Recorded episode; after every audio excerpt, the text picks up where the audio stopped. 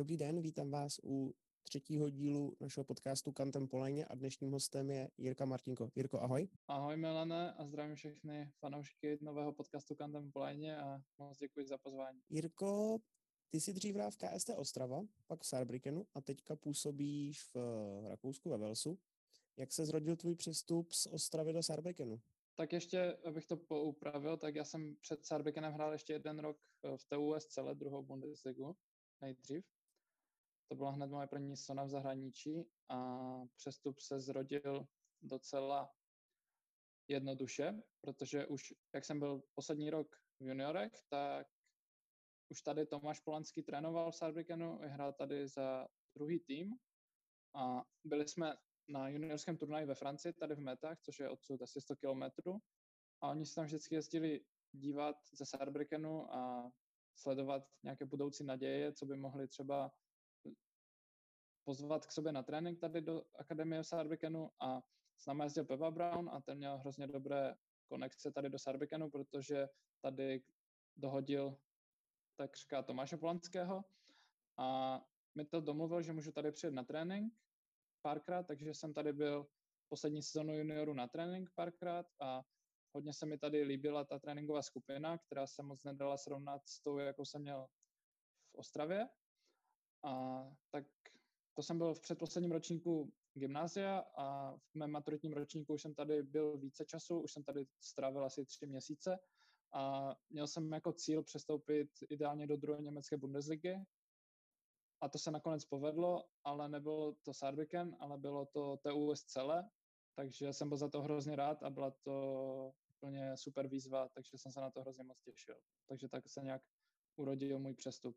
Oni mě v podstatě sami skontaktovali přes jednoho hráče, Tobias Hippler, on tam měl docela významné slovo v tom klubu, takže mě skontaktoval a já jsem byl hrozně rád, že se ozval a neváhal jsem moc. Jak to vlastně funguje v tom případě, když sem zajedeš trénovat nebo jedeš jednou za čas? Prostě vyloženě se sebereš domova, máš tady domluvený, že můžeš trénovat, máš tam kde spát a prostě v podstatě jedeš a máš domluvený nějaký tréninky s jejich tréninkovými skupinama. Nebo si domluváš tréninky jinak? Nebo jak to funguje v tom případě, když to chceš jenom vyzkoušet? No bylo to tak, že jsem dostal kontakt tady na manažera Sarbrikenu v podstatě, toho tréninkového centra Tybharu, když to tak řeknu, protože Saarbrücken je hlavní centrum Haru a měl jsem možnost tady přijet vždycky na týden, když budu chtít, v podstatě měl jsem mu vždycky napsat a on mi řekl, nebo odepsal mi, jestli je to vždycky možné, jestli mají místo a takže jsem mu napsal a většinou jsme se domluvili a z začátku určitě pro mě ohromnou výhodou bylo to, že tady už působil Tomáš Polanský, že jsem tady měl nějakého Čecha, bych se tu cítil trošku komfortněji, protože přece jenom to bylo pro mě úplně neznámé prostředí. Sice většinu těch hráčů jsem už znal z nějakých mládežnických turnajů, ale přece jenom i cizí země, takže jsem měl, bylo super, že jsem z začátku, jak jsem tady párkrát přijel, tak jsem mohl bydlet do Tomáše Polanského, což bylo super. A ten mi tady ze vším pomohl a potom, jak jsem tady už byl druhý rok, tak už jsem jako bydlel na bytě s dalšíma dvěma klukama a to už jsem tady byl mnohem častěji, no. takže jsem si to nějak tak sám domlouval. No. S jakou tréninkovou skupinou se tam potkával nejčastěji? Tak ta tréninková skupina je tady, velká výhoda je, že ta tréninková skupina je hrozně rozmanitá, protože tady to centrum má fakt obrovské jméno a řekl bych, že je to tak určitě mezi top třema nejlepšíma tréninkovými střediskama v Evropě a tady je fakt výhoda, že tady prostě hráči přijedou třeba na týden, na dva, takže oni si tady někoho můžou pozvat na krátkou chvíli, takže těch hráčů za tu dobu se tu vystřídala neskutečná spousta. A kdybych tak mohl říct, s kým jsem tak trénoval, kluci třeba na mojí úrovni nebo trošku lepší, tak byli třeba Denny Kožul, jak jsem tady byl z začátku, Tomáš Polanský, byl tady Denis Klein, dále ještě Andrej Semenov, obranář ruský, Čaplikin, Pletea, ti to byli úplně z začátku, Tobias Rasmussen, Alexander Kanin, dále to byla taková jako ta slabší část těch hráčů, co tady byli a potom tady byli i ti úplně top hráči, tady byl třeba Tiago Apolonia, Patrik Franciska, Shankun, Darko Jorgič, či jsem na někoho zapomněl, ale bylo to vždycky třeba 15 hráčů jako na tréninku, co jsme spolu trénovali v jedné tréninkové skupině, což je fakt jako super, no. tady. Měl jsi možnost se potkat i s těma top hráčema a zahrát si s nima, trénovat s nima? Víc než třeba jenom jednou za měsíc? Potkával jste se pravidelnější? No bylo to z začátku, tady ta hierarchie byla, řekl bych, nastavena docela špatně, že oni moc si nás nebrali jako ty slabší hráče na trénink. Jak jsem tady byl ten první rok, takže jsem se k ním moc nedostal, ale jednou, jednou za třeba dva týdny jsem si zahrál jako fakt s někým dobrým, ale potom se to trošku změnilo, že dá se říct, vyhodili Slobodana Grojiče a na jeho místo přišel čínský trenér, co tady působil u Bčka. A potom se to docela změnilo, protože jak jsem tady hrál za Bčko, tak můj trenér byl Jože Urch, slovinec, a ten měl tady docela silné slovo a ten právě hodně razil tu teorii, že i pro ty super hráče je dobré si zahrát i s náma, protože přece jenom oni tady byli tři, čtyři na podobné úrovni a pořád hráli, dá se říct, mezi sebou. Takže jsme si potom i mnohem víc zahráli s těma lepšíma hráčema. A hlavně v té sezóně, kdy jsem hrál za Saarbrücken, tak jsem si i zahrál třeba dvakrát za týden, třeba jsem si zahrál jednou s Darkem Jorgičem půlku tréninku, jednou třeba se Šankunem celý trénink, což je prostě světová třída a myslím si, že po tom odchodu Slobodana Grujiče se to jako docela změnilo. Nebylo to úplně nějaké růžové, ale určitě se to změnilo k lepšímu, takže jsem si mnohem víc zahrál s těma to hráčema. Je to tak, že když trénuješ s těma lepšíma hráčema, tak máš trošku větší sádru, si říkáš, nechci to zkazit, chci to víc podržet na stole, víc líp zahrát, tak hráš paradoxně o trošku hůř, nebo to ne, nemáš tady ty věci? No, musím upřímně říct, že na začátku jsem tu sádru měl jako hodně velkou, když jsem hrál fakt jako s někým dobrým, tak jsem mu to fakt nechtěl jako kazit a občas, občas jsem měl jako fakt slabší momenty, kdy jsem si říkal, jo, to je jako fakt hrozné, že jsem jako fakt kazil hodně lehké balony, ale postupem času jsem se jako na to nějak zvyknul a už jsem to jako vůbec tak nebral, i ti kluci jako vůbec nějak nedávali najevo, jsou prostě fakt jako někde jinde, takže postupem času jsem se tak nějak otrkal a už to jako tak vůbec nevnímám, no. Ale z začátku ta nervozita byla docela velká, no. Myslím si, že to je asi docela normální, no. Když srovnáš druhou Bundesligu s první českou extraligou, tak asi je bez debat, že teda druhá Bundesliga je kvalitnější. Jak se to tam pohybuje z hlediska finančního? Je to srovnatelný s Čechama, nebo to není srovnatelný s Čechama? Jako, mi se to je docela těžko hodnotí, protože já jsem měl, když to tak řeknu, fakt velkou smůlu, protože jsem tady působil dva roky a obě sezóny byl covid, takže já jsem za dvě sezóny, já jsem odehrál v podstatě dohromady tři čtvrtě jedné sezóny, takže jsem toho tady fakt moc jako neodehrál. A byla to obrovská škoda, protože druhá německá Bundesliga má super jméno a fakt hrozně je brana, že když člověk zahraje fakt dobře v druhé německé Bundeslize, tak má otevřené dveře skoro do kterékoliv ligy po Evropě. Takže to byla fakt škoda, ale co se týče nějaké úrovně, tak v té době, co jsem odcházel z Česka, tak druhá německá Bundesliga byla určitě o dost lepší, než je Česká extraliga. A hlavně já už jsem byl docela unavený z toho v Česku, protože tam se ti hráči moc nemění, tam je to de facto pořád jedno a to samé. Samozřejmě teďka Česká extraliga ohromně se zkvalitnila a přišli nějací noví hráči, ale jenom abych to porovnal, tak prostě v České extralize tam je 90% hráčů jsou prostě Češi a zbytek jsou Slováci a nevím, tam teď Kenžajev, Olivares, Showman, to jsou snad jediní cizinci mimo Čechu a Slováku, jestli se nepletu. A v tom Německu každý rok ty, ta druhá Bundesliga, tam třeba 30% hráčů je úplně jiných, no, někdy i více, a hrozně se to mění. Takže tady fakt je to fakt hrozně rozmanité.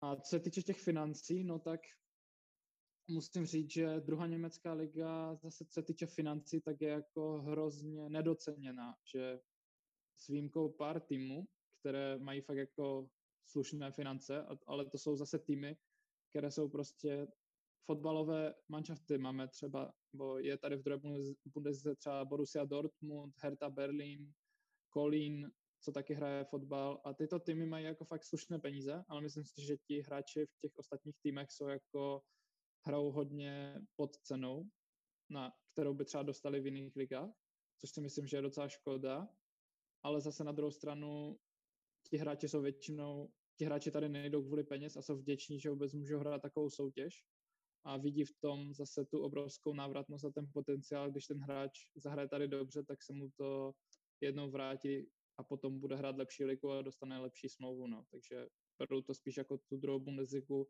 jako takovou přestupní stanici, že se tady nikdo nechce usadit natrvalo. My jsme se o tom bavili v díle, který asi to můžu říct, bude vycházet dneska s Michalem Obešlem, a bavili jsme se ve druhém díle teda o tom, proč Češi vlastně nejsou moc v extralize, nebo respektive jsou tam jenom Češi a nejsou tam zahraniční hráči. Máš na to nějaký tvůj názor, proč eh, se v české extralize moc neprosazují cizinci a povětšinou jsou tam z 90% Češi? No, to je docela zajímavá otázka. Já jsem nikdy nad tím tak moc jako nepřemýšlel, proč, proč tomu tak je, ale určitě pro atraktivitu soutěže by to bylo dobré, kdyby jsme měli nějaké cizince, ale zase na druhou stranu já si myslím, že není moc zemí, jako jsme Češi, kteří mají prostě tak širokou hráčskou základnu, myslím to z toho hlediska nějaké té konkurenceschopnosti na úrovni extraligy, že my prostě nemáme úplně nějaké top hráče, kteří by byli nejlepší v Evropě, ale zase nějaký ten průměr máme fakt jako hrozně široký, že ty kluby úplně v pohodě to pokryjou ty hráče ty hráče pokryjou úplně v pohodě s těma českýma hráčema a myslím si, že pro ty cizince to není vůbec, nevím, když to tak řeknu, že to není vůbec atraktivní, že ti cizinci nepřijde mi, skoro žádný cizinec mi nikdy neřekl, že by si řekl, tyjo, chtěl bych hrát v Česku. A nevím, nevím, čím to je. Myslím si, že to může třeba být i trochu spojené trochu s tou medializací, že přece jenom kromě Čechů se o České lize, řekl bych, skoro vůbec neví. A i ty kluby asi nemají takovou strategii, prostě, že chtějí tou cestou asi těch českých hráčů a myslím si, že to je asi důvod. Teď bych neřekl asi, že se ani jedná o finance, protože myslím si, že Česká liga, že hodně týmů finančně jako je na tom docela dobře oproti dřívějšku, takže ani to myslím si nehraje roli. Řekl bych, že to asi hodně způsobeno tou, jakou máme tu širokou hráčskou základnu v tom Česku, no je to podobně to samé, co říkal vlastně Michal Obešlo, no, že v podstatě stej, stejný názor, jako máš ty. Takže mm-hmm. já, já, já vlastně jsem se tomu trošku divil, protože v české extralize ženský, když se podíváš, tak těch cizinek je tam spoustu. A Michal právě říkal, že to pro něj je atraktivní, není to mediální. A mně přijde, že když se na mužskou extraligu a ženskou extraligu, tak ta ženská je ještě méně atraktivnější a méně málo medializovaná, až skoro žádný přenosy, že jo, nedělá ta asociace, nebo myslím, že ne. Máš jenom z těch mužů a podobně a více jako tlačí ten, ten, ta mužská část, ale stejně paradoxně daleko víc cizinek je v té ženské části. Vys Hodonín, vys eh, Břeclav, vys Dobré, že jo, tam byla ta Michalová obla- eh, přítelkyně. Mm-hmm. Tak, tak, jsem říkal, že to je jako divný, že, že do ženských jako OK, ale do chlapů ne. Hm, no, ale to si zase myslím na druhou stranu, že to je právě tím, že u těch žen prostě není tolik dobrých českých žen, na to, aby mohli hrát jako tu extraligu, aby to všechny ty týmy měly ty hráčky, když to fakt u těch mužů je to, řekl bych, úplně adekvátně. A myslím si, že z tohoto hlediska to dává smysl, no. Za takový můj názor, no, ale možná, to, možná se pletu. Jo, asi jo, možná no, něco na tom určitě bude. Co vlastně se pro tebe všechno změnilo v momentě, a teď nemyslím pingpongově, ale všechno to okolo, kdy jsi si řekl, OK, jdu za, do zahraničí a přestěhoval jsi se do Saarbrückenu a byl jsi v Saarbrückenu byla to velká změna, bydlení sám, postarat se sám o sebe a tak dál. Jak jsi, jak jsi se s tímhle vším poradil? No tak jako změna to byla ohromná, protože do nějakých 18 let jsem byl prostě v Ostravě. Samozřejmě jezdil jsem na turnaj, ale bydlel jsem doma, takže se týče nějakého servisu, tak ten jsem měl doma jako prvotřídní, to si nemůžu stěžovat. Jako rodiče se mi fakt hodně věnovali takže nějaké to osamostatnění, to byla jako velká lekce do života, za kterou jsem jako hrozně vděčný, jsem se naučil docela dost věcí, které asi kdybych jako nevyzkoušel, tak těžko bych se naučil. A určitě to byla velká změna, protože jsem šel jako do cizí země, jazyk jsem tehdy vůbec jako neuměl. Německy, ve škole jsem se učil pouze rusky, takže německy jsem vůbec neuměl, ale měl jsem velkou motivaci od začátku se německy naučit. A, takže tak, no, byla to velká výzva a určitě i to bylo složité z toho hlediska, že jsem tady fakt neměl prostě kamarády, samozřejmě ty kluky z pingpongu jsem nějak znal, ale nebyli to nějací mi úplně blízcí kamarádi, kromě Tomáše Polanského.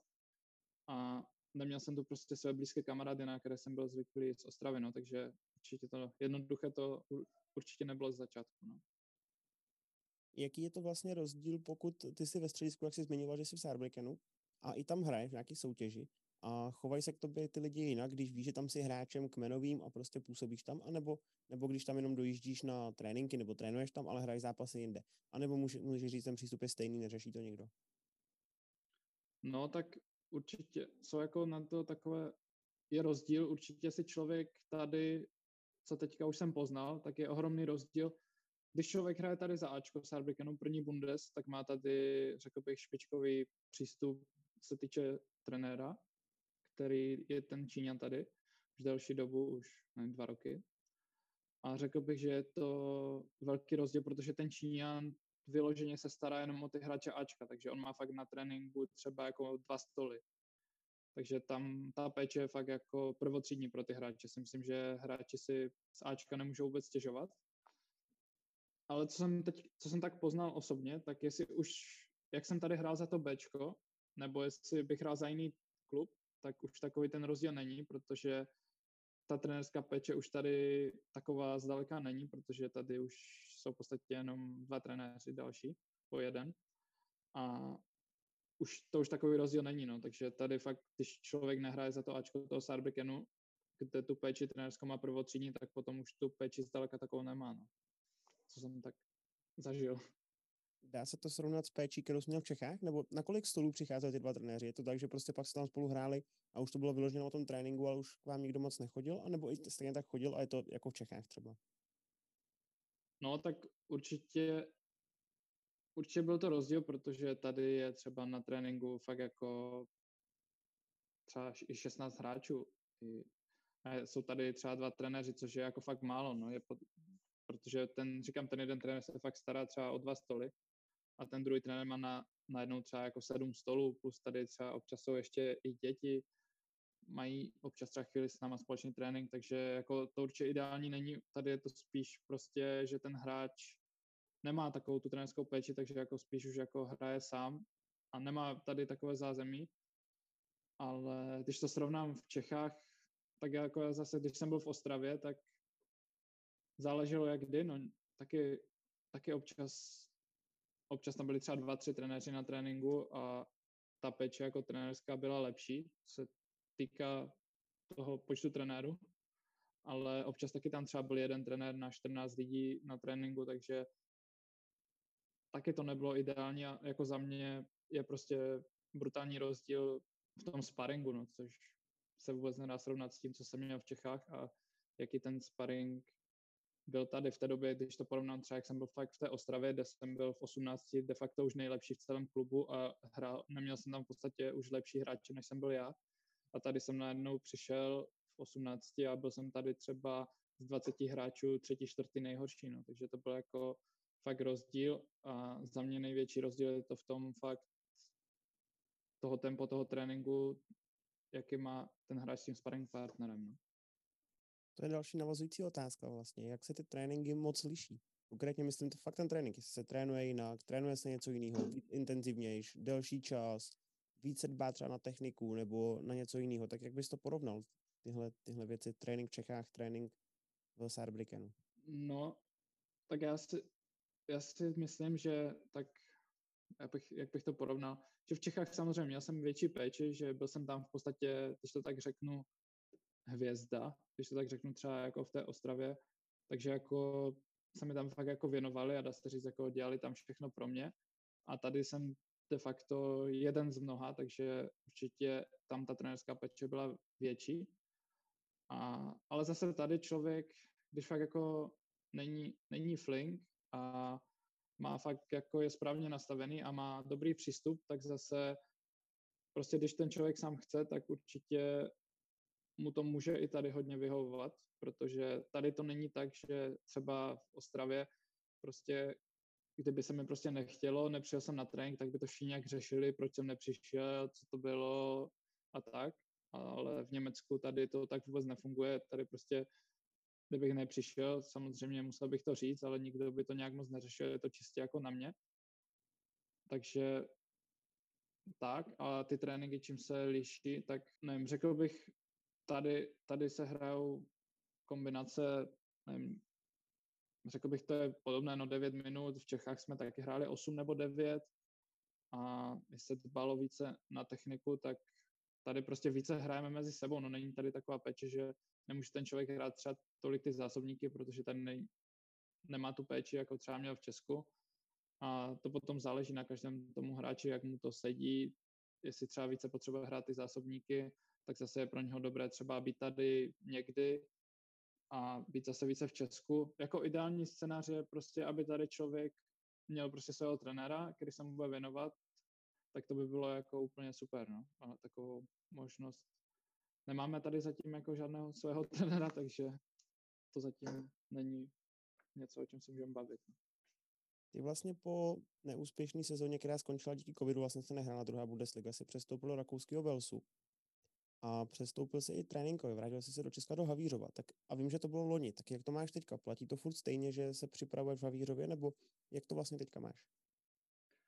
No, tak teďka jsem to trochu změnil, protože loni jsem se vrát, vlastně vrátil do Česka a v podstatě já jsem se vrátil jako z jednoho jediného důvodu, protože jak jsem právě přestoupil do Rakouska, tak odsud ze Saarbrückenu mám to asi 700 kilometrů a z Česka z Ostravy to mám prostě 400 kilometrů, takže to o poznání blíž a navíc to, to jsou domácí zápasy ve Velsu a když hrajeme třeba venku, což polovina týmu je okolo Vídně a to je ještě dalších 200 kilometrů víc právě ze Saarbrücken, což je 900 a z Ostravy je to právě zase blíž, takže to už je velký rozdíl, takže jako de facto jsem se vrátil hlavně z tohoto hlediska kvůli toho klubu, jako to byl největší rozdíl, jako jinak bych tady nejspíš zůstal.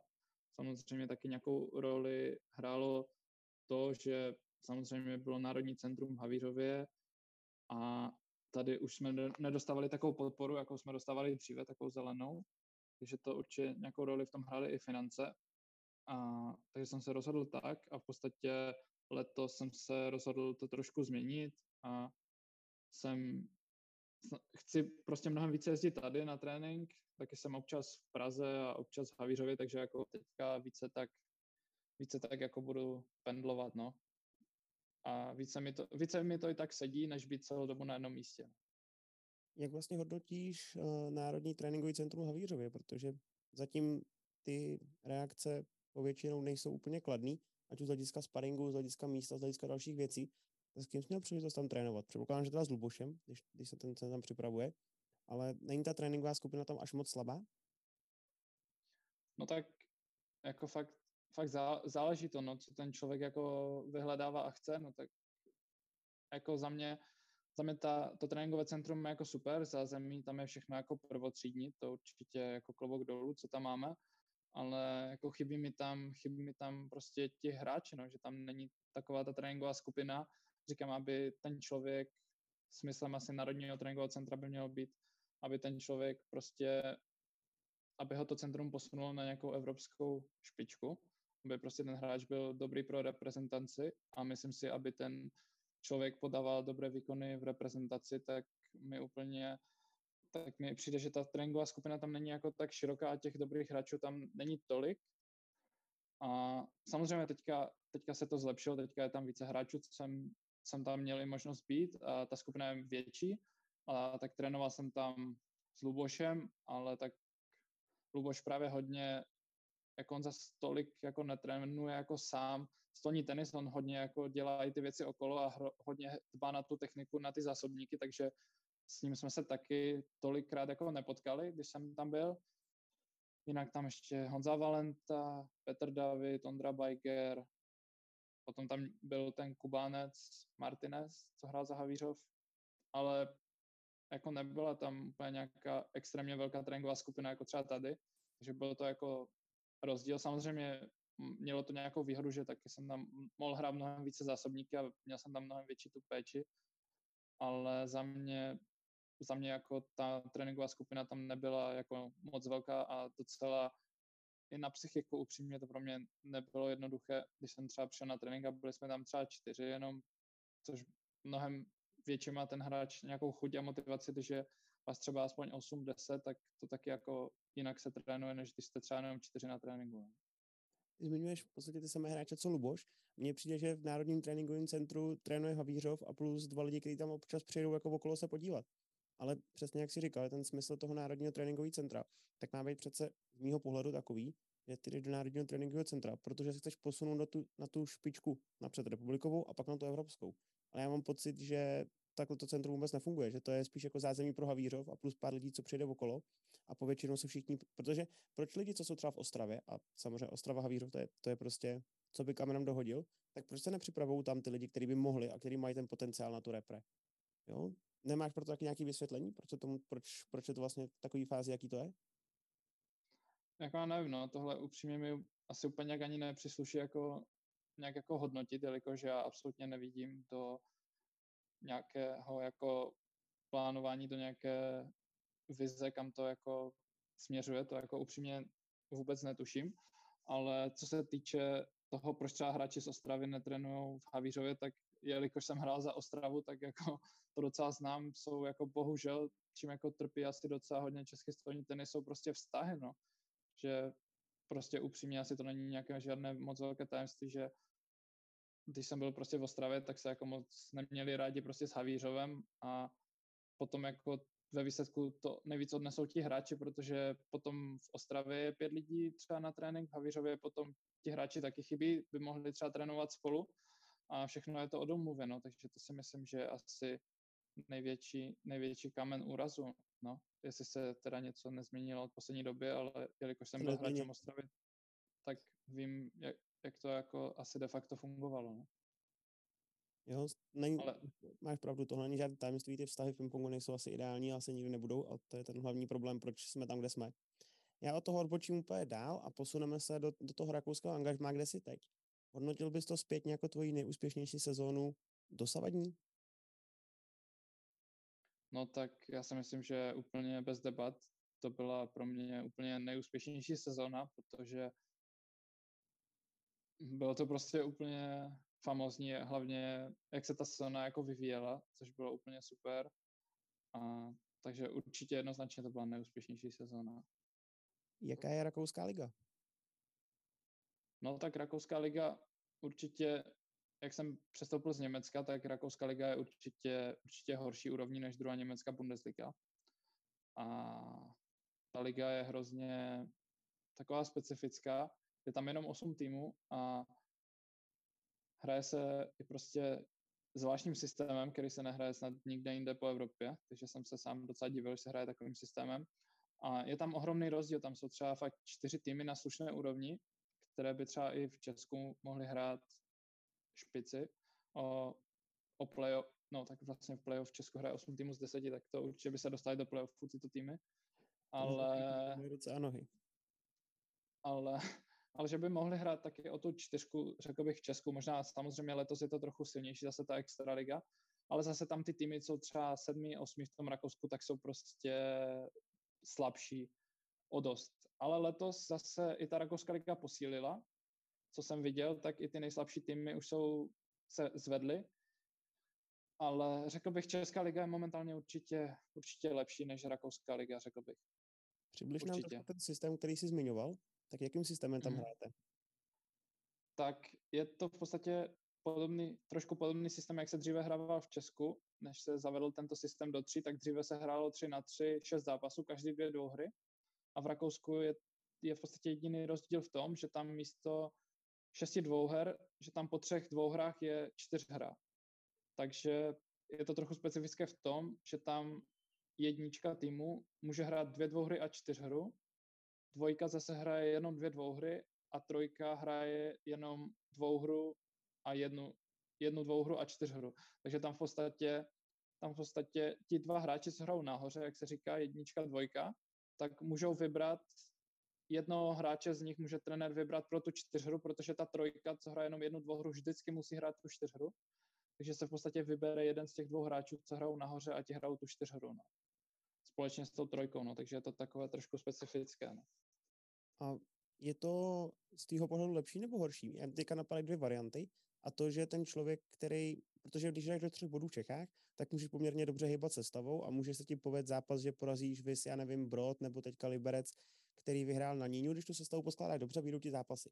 A vy, když hrajete do těch čtyřech bodů a máte tam tu čtyřhru, tak je to o tom, že vždycky ten nejlepší hráč prostě hraje dva singly a je určitě prostě jeden člověk, co vždycky hraje na té trojce tu čtyřhru, protože víme, že čtyřhru je dobře a točíš třeba jedna, dva podle formy, anebo je to prostě daný předem a jedete celý, celou sezonu stejně, ať máte stejnou čtyřhru celou sezonu?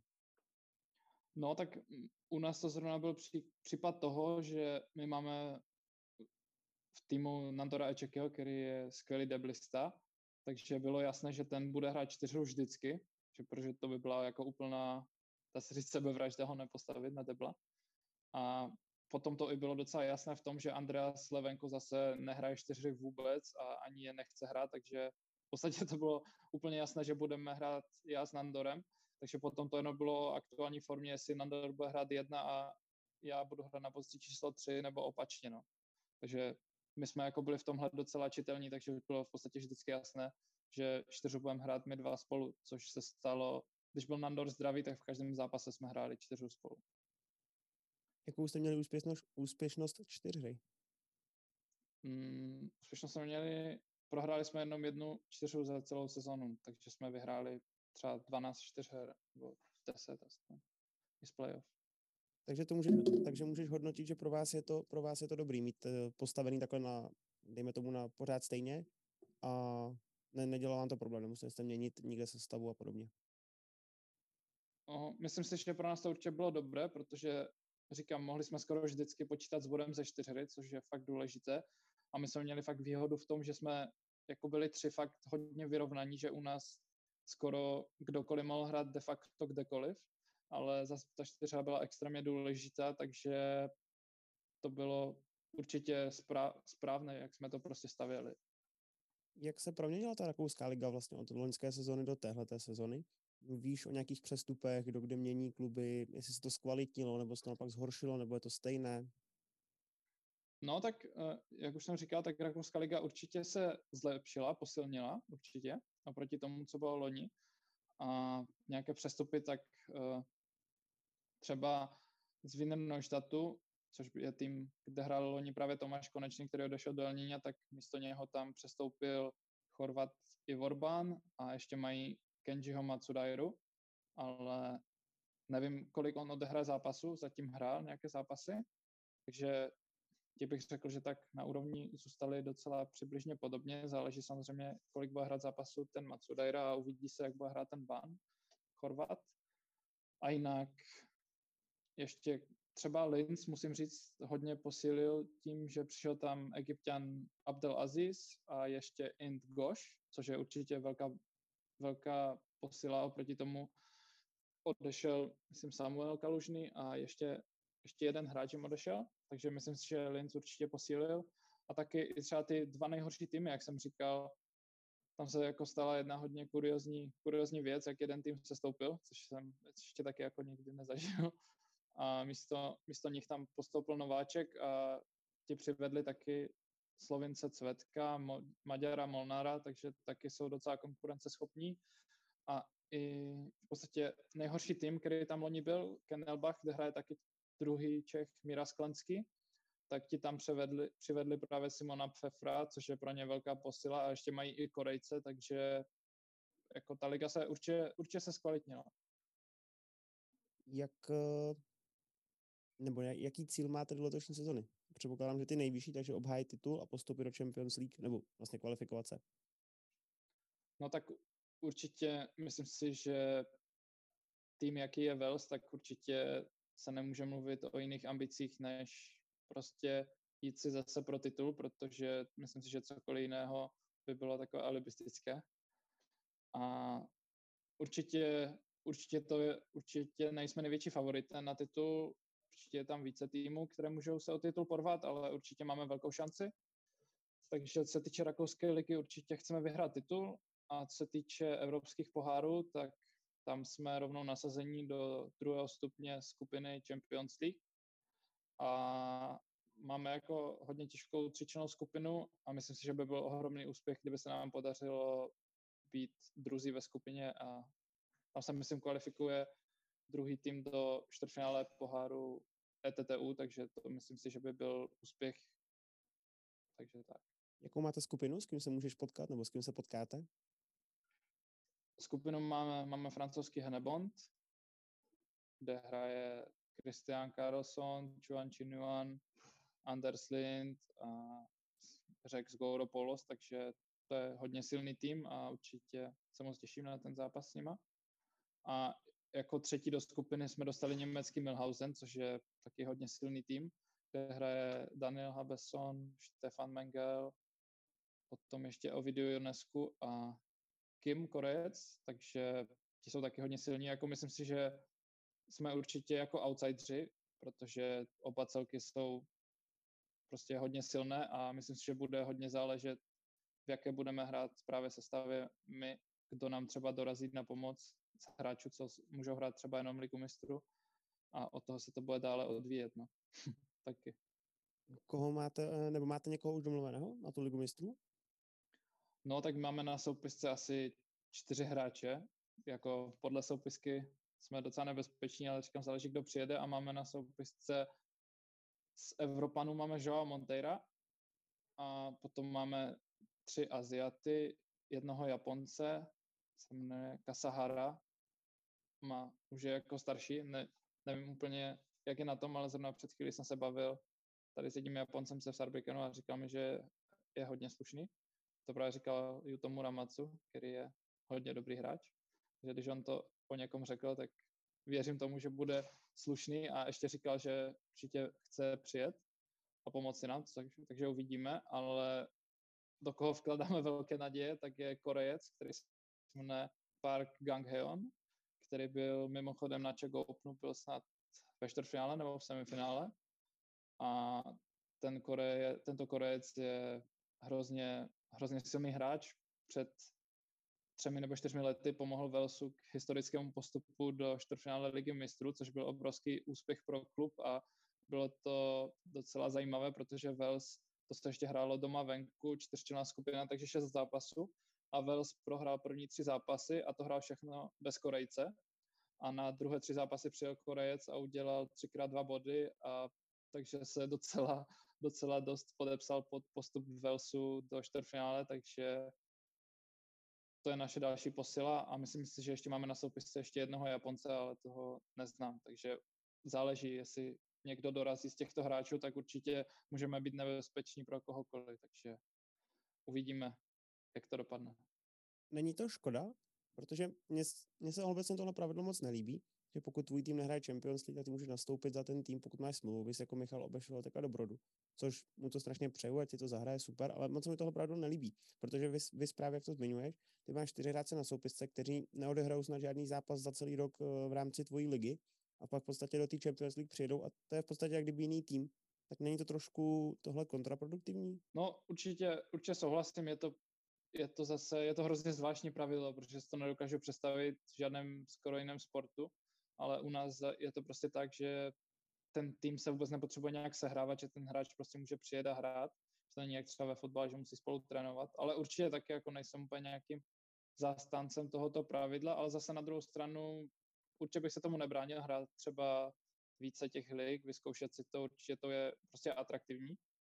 Ale je to určitě i škoda třeba pro nás, jako co tam hrajeme, dá se říct celou sezonu, že potom třeba ten zápas někdo z nás jako nezahraje, určitě je to škoda, ale zase na druhou stranu, jestli ten klub má nějaké ambice a chce uspět, tak je to jako jediná, jediná cesta, no, protože upřímně, kdybychom asi hráli v sestavě v ligové, jakou budeme hrát, tak v této skupině asi nebudeme mít moc šancí na úspěch. No. Takže určitě je to tak, jak říkám. Jo, jo, máš pravdu, jen taky přijde škoda, no, že celou sezonu to vlastně vybojujete a pak uh, přijdou tři jiní hráči, co to odehrajou a ty si ani netukneš, no, to mi přijde trošku škoda. Ale chápu, co říkáš s těma ambicema, to dává smysl. A jaký je tvůj plán, nebo jakou máš, na jak dlouho máš vlastně smlouvu a jak plánuješ nějakou budoucnost? Chceš, by, chtěl by se vrátit zpátky do Německa, nebo bys chtěl do Francie, nebo jaká je tvoje vize, jaká představa? Mm-hmm. No tak mm, mám ještě smlouvu na tuto sezonu v Rakousku, a v podstatě mám nějaký cíl, určitě, určitě bych si hrozně rád zahrál, kdybych se měl vrátit do Německa, tak jako na 90% už by se mi nechtělo jít hrát zase druhou Bundesligu, kdybych se vrátil do Německa, tak bych chtěl hrát určitě hlavně první Bundesligu. A určitě francouzská liga je taky ohromné lákadlo a i Polsko mě určitě hodně láká, takže uvidím, jak, jaké bude přestupové okno, jestli, jestli přijdou nějaké nabídky z těchto lig a jinak myslím si, že v Rakousku jsem si vybudoval za ten jeden rok hrozně, hrozně silnou jako pozici a oni si mě hrozně oblíbili, já jsem v tom klubu taky úplně maximálně spokojený, ani jsem vlastně nedoufal, že to tam bude takhle skvěle fungovat všechno. A takže pokud nepřijde nějaká fakt lukrativní nabídka, tak zůstanu v Rakousku, pokud samozřejmě bude zájem ze strany klubu a nějak se zájemně dohodneme, takže asi takhle bych to viděl. A teďka se bude konat mistrovství světa v Číně. Ty nejedeš. Uh, proč nejedeš? No tak uh, dostali jsme v podstatě, můžeme, můžeme si toho docela vážit, že jsme dostali v podstatě možnost se nějak jako vyjádřit, jak jako to vidíme nějakou naši účast, protože vím, že třeba některé, některé jiné země, tam to prostě jim ty federace přikázaly, jedete, si nominovaný jedeš. A myslím si, že za současné situace, kdy prostě v té Číně ta situace, hlavně co se týká covidu, není vůbec jako přivětivá, navíc to město Chengdu je uzavřeno kvůli covidu, takže tam se normální člověk ani nedostane a je, jsou tam prostě ohromná opatření a za současné situace mi to přišlo jako docela zbytečné vystavování se velkému riziku a myslím si, myslím si, že i myslím si, že i by to mohlo docela nepříjemně ovlivnit další sezónu, která jako bude pokračovat, takže z tohoto důvodu jsem se jako rozhodl tam nejet. No. Takže jako určitě mě to mrzí, protože mistrovství světa ještě v Číně je určitě velké lákadlo, ale i jsem se jako bavil s hodně ostatníma hráčema, tak ti taky jako říkali, že moc jako z toho nadšení nejsou, ale někdo třeba nedostal na výběr, a, takže uvidíme, no, ale myslím si, že docela to mistrovství světa, že bude jako tam hodně hráčů chybět. Bude chybět hodně týmů, vys uh, konkrétně, když jsme v Rakousku, tak rakouská reprezentace, ty si to zmiňoval, nejede tak nevíš, jak to tam bylo, jestli to dostali nařízeno, že nejedou, nebo, nebo nikdo nechtěl reprezentovat a tak řekl, že nepojedou, nebo jak, jak to tam probíhalo, víš nějaké detaily? Uh, detaily vůbec nevím žádné, jediný detail, co jsem se to dozvěděl, tak bylo asi před týdnem, kdy mi napsali, že hrajeme zápas teďka v neděli, protože celou dobu jsem považoval za to, že zápas vůbec zrušený, protože Rakušáci pojedou, takže mě to hodně překvapilo, ale vůbec, vůbec nevím, co tam zatím bylo, takže nemůžu, nemůžu posuzovat. Bude to adekvátní mistrovství, nebo bude to nějaký mistrovství světa, co se bude dát nějak hodnotit na základě toho, co se děje, kolik lidí tam nepojede, jaký země nepojedou, jak reprezentace budou složený, vys i třeba naše a tak dál, tak bude to nějaký relevantní výsledek, že na to někdo bude brát zřetel? Nebo myslíš, že to bude takový jako nepodstat, nepodstatný? No tak určitě, určitě to jako plnohodnotně obsazený turnaj není, ale na druhou stranu je to mistrovství světa, takže nikdo se nebude ptát na to, prostě jestli tam ty týmy byly v takové sestavě nebo v takové sestavě. Když tam, čo, když tam ten tým uspěje, tak určitě to bude hrozně super a nikdo se na to moc nebude ptát, co zatím všechno bylo a za pár let určitě nikdo řešit nebude. Takže myslím si, že určitě to tu prestiž má a je to hlavně Myslím si, že určitě je velká, velká výhoda pro ty Číňany, pro ty Číňany, protože oni tam budou v podstatě v nejlepším možném složení, jelikož je to v Číně a budou tu cestu mít, jako myslím si, tento rok mnohem snažší pro ten titul. A nebyla by ta cesta stejně tak snadná, i kdyby to bylo v plném obsazení? Přece, přece, přece jenom ta Čína je, si myslím, furt jinde?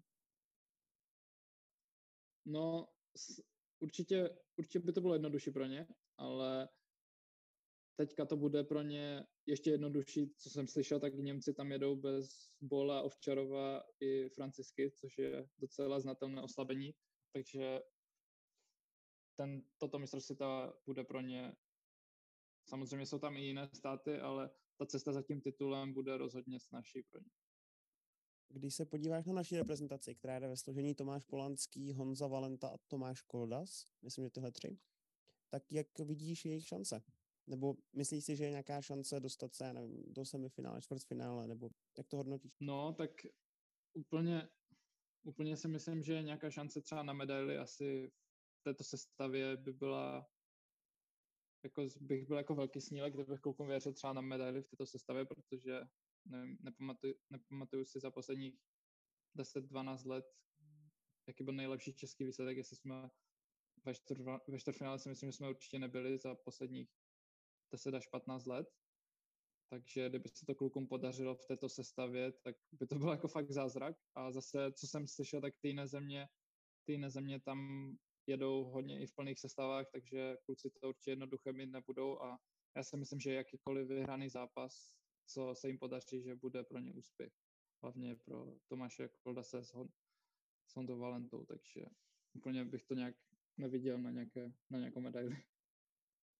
Já jsem právě nevěděl, ale třeba se pletu. jak ty ostatní, no myslím si, že ne, ale nevěděl jsem, jak ty ostatní země, v jakým budou mít sestavy, jak pojedou, tak jsem předpokládal, že když budou mít stejný sestavy, jako máme my, zhruba, plácnu šáhli někam do C, D, ty reprezentace, takže by, že by tam mohli něco urvat, ale pokud říká, že tomu tak není, že pojedou povětšinou plný, tak si myslím, že ty šance nejsou moc velké, ale budeme určitě držet palce.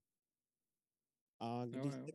když se teďka vrátíme na mistrovství Evropy, co bylo teďka v Německu, kde si vypadnul v prvním kole s Monteirem, říkám to dobře? Mm, ne, s Geraldem. Promiň, Geraldem, pardon. Tak eh, jak hodnotíš to mistrovství Evropy? Z tvýho pohledu jako osobně. Mm-hmm. Tak eh, pro mě, myslím si, že na moje první mistrovství Evropy jsem mohl být jako hodně spokojený, protože se mi podařilo odehrát jako dobrý turnaj, když jsem prošel z kvalifikace z prvního místa ze skupiny, kdy zase na druhou stranu musím říct, že jsem měl hrozně příznivý los, že jsem, když jsem to viděl, tak jsem měl možná jako nej, nejlehčí kvalifikační skupinu, co tam byla, ale zase jsem ji vyhrál bez ztráty setu, což taky jsem musel potvrdit nějakou kvalitu. A potom jsem vlastně v prvním kole prohrál s Geraldem, což byla hodně velká škoda, protože si myslím, že jsem na něho měl v tom zápase a měl jsem docela výhodu toho, že už jsem byl jako rozehraný a byl to jeho první zápas a hrálo se, se, hrálo se o evropské hry, takže kdybych vyhrál, tak by to bylo úplně fantastické se tam kvalifikovat, ale bohužel se nepovedlo. Hlavně mě hodně mrzí první set, kdy jsem vedl 8-4 a to byla velká škoda, protože druhý a třetí set jsem vyhrál, takže se to mohlo fakt zajímavě vyvíjet, ale prodal jsem 4-2, ale musím říct, že jsem hrál fakt jako hodně dobře, hlavně tento zápas. A i ve čtyře s Pavlem Širučkem jsme byli v osmi finále a tam jsme měli dva matchboly na Daniela Habesona s Robertem Gardošem, kteří byli nakonec druzí, což byla ohrom, ohromná škoda, tam fakt chyběl kousíček, tam nějaké možná lepší rozhodnutí v některých momentech, ale myslím si, že určitě povedený turnaj.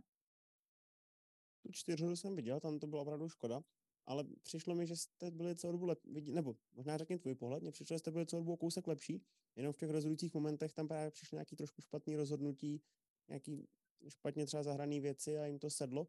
Tak vidíš to stejně, nebo byste tam něco zpětně změnili, ty čtyřhře konkrétně?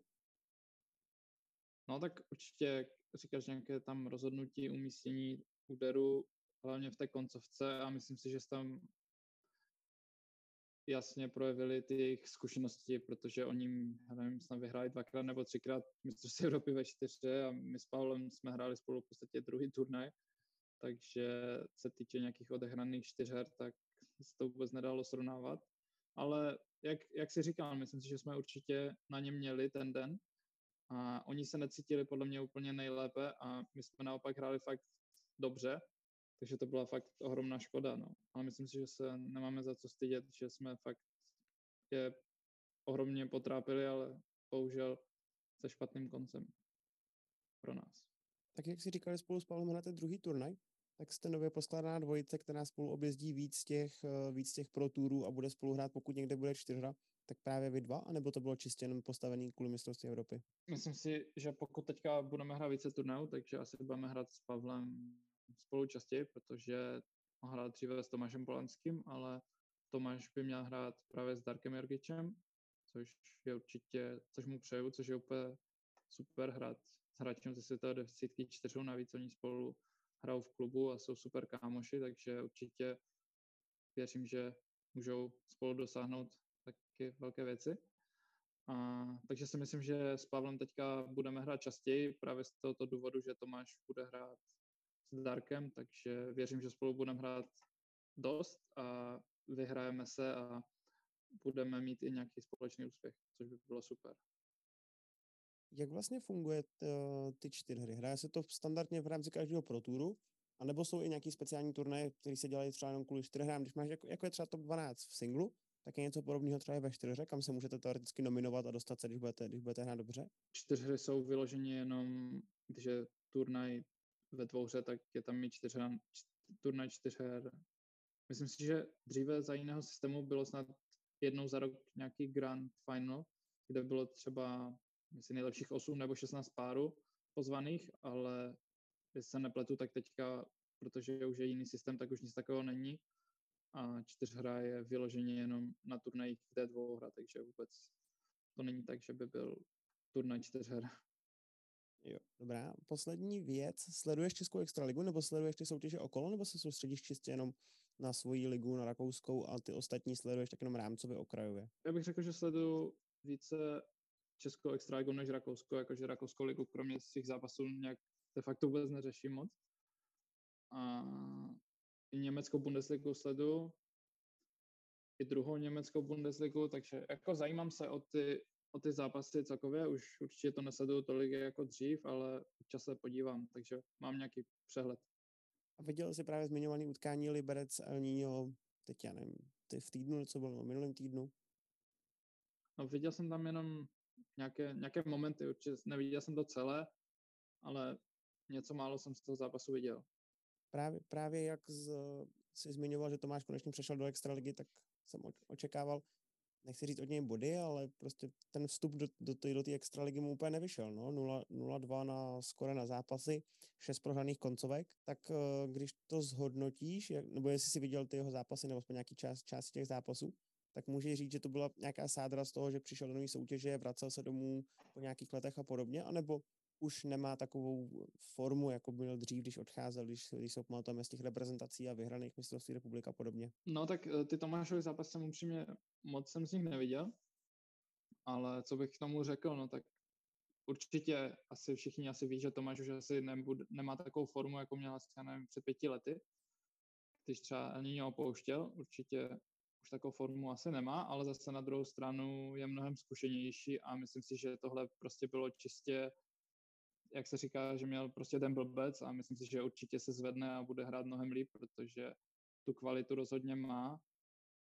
A myslím si, že určitě se to projeví v dalších zápasech a znám to moc dobře osobně, když člověk hraje první zápas v novém klubu nebo pro Tomáše, samozřejmě už hrál v Elníňu, ale nějaký návrat po určité době není to jednoduché, když všichni o tebe něco očekávají. Samozřejmě největší tlak si na sebe hráč může vytvořit vždycky sám, takže já upřímně jsem, jak jsem hrál své první zápasy, tak jsem nehrál o moc lépe, takže vím, jaké to je a rozhodně si myslím, že Tomáš se bude s dalšími zápasy zvedat.